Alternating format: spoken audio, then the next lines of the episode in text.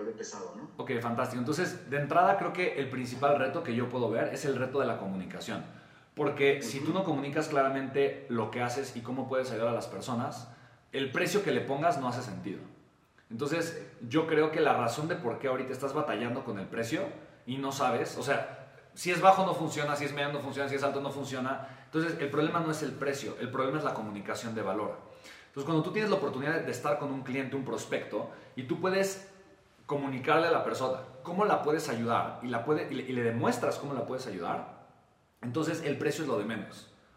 Y ese tendría que ser tu argumento. El precio, o sea, el precio es lo de menos. Por ejemplo, yo como lo haría yo. Hola, soy Alejandro Anzástiga y yo me dedico a ahorrarle dinero a las empresas. ¿Ya? O yo, soy experto en ayudar a, a, a, los negocios a ahorrarse dinero para que sean altamente rentables y productivos. ¿Ok? Bien, ya.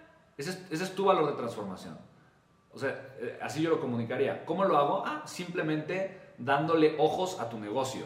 Si tú puedes ver todas las variables de tu negocio, tú puedes entender dónde están tus fugas de dinero, tú puedes entender qué te da dinero, tú puedes entender dónde estás obteniendo tus márgenes de rentabilidad mucho más, o sea, mucho más grandes y por lo tanto puedes cortar las fugas de dinero, hacer más de lo que funciona, optimizar tus recursos y planear un crecimiento financiero para tu negocio, ¿vale?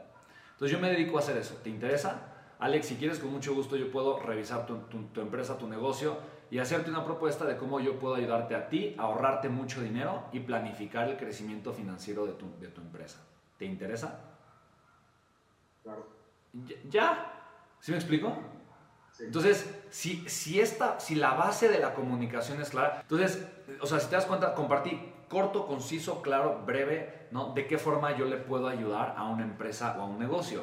Aquí no importa el software, no importa la tecnología, ¿no? Y entonces tú no vendes tecnología, tú ayudas a las empresas a ser rentables, productivas o ahorrar dinero, ¿me explico? Entonces ya cuando un negocio entiende eso, dice, oye, a ver, me interesa.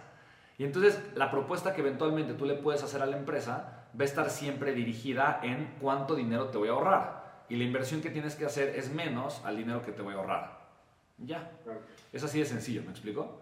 Entonces ya el precio, independientemente del tipo del precio que sea, es perfectamente justificado porque la persona dice, oye, fantástico, o sea, hace sentido, ¿no? Hago esta inversión, pero me voy, a ahorrar, me, me voy a ahorrar todo esto, o voy a poder crecer todo esto. ¿Sí me explico?